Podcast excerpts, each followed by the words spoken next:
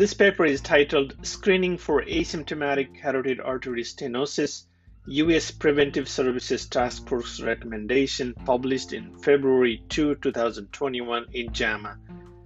Carotid artery stenosis is atherosclerotic disease that affects the extracranial carotid arteries.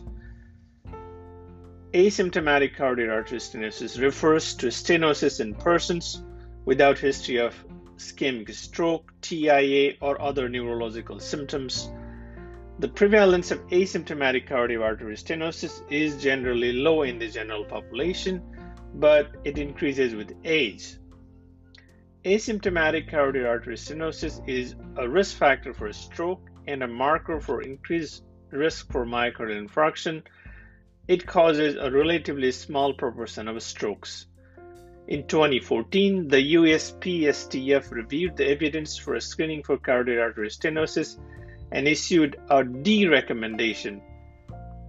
The USPSTF has decided to use a reaffirmation deliberation process to update this recommendation. This recommendation applies to adults without a history of TIA, stroke, or other neurologic signs or symptoms related to the carotid arteries.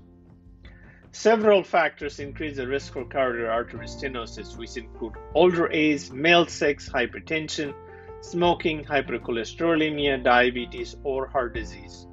There are no externally validated reliable methods to determine who is at increased risk for coronary artery stenosis or who is at increased risk of a stroke when coronary artery stenosis is present. Several modalities, including carotid duplex ultrasonography, MRI, or CT angiography, are proposed for screening for carotid artery stenosis. Auscultation for carotid bruit has been found to have poor accuracy for detecting carotid stenosis or a stroke and is not considered a reasonable screening approach. The treatment of asymptomatic carotid artery stenosis is directed at systemic atherosclerotic disease and often includes statins, antiplatelet drugs, and management of hypertension, diabetes, lifestyle modification interventions. Carotid endarterectomy, carotid artery angioplasty with stenting, or trans-artery revascularization are the surgical options. Medical therapy can be used alone or with revascularization procedures.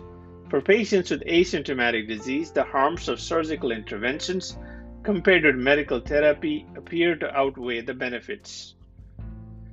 To reaffirm in the recommendation, the USPSTF commissioned a reaffirmation evidence to review the update of 2014 review. The reaffirmation update focused on the targeted key questions on the potential benefits and harms of screening and interventions, including revascularization procedures designed to improve coronary artery blood flow in persons with no symptoms of carotid artery stenosis. The sensitivity and specificity of duplex carotid ultrasound for detecting 70% or greater stenosis were 90% and 94% respectively when compared to the reference standard of digital subtraction angiography.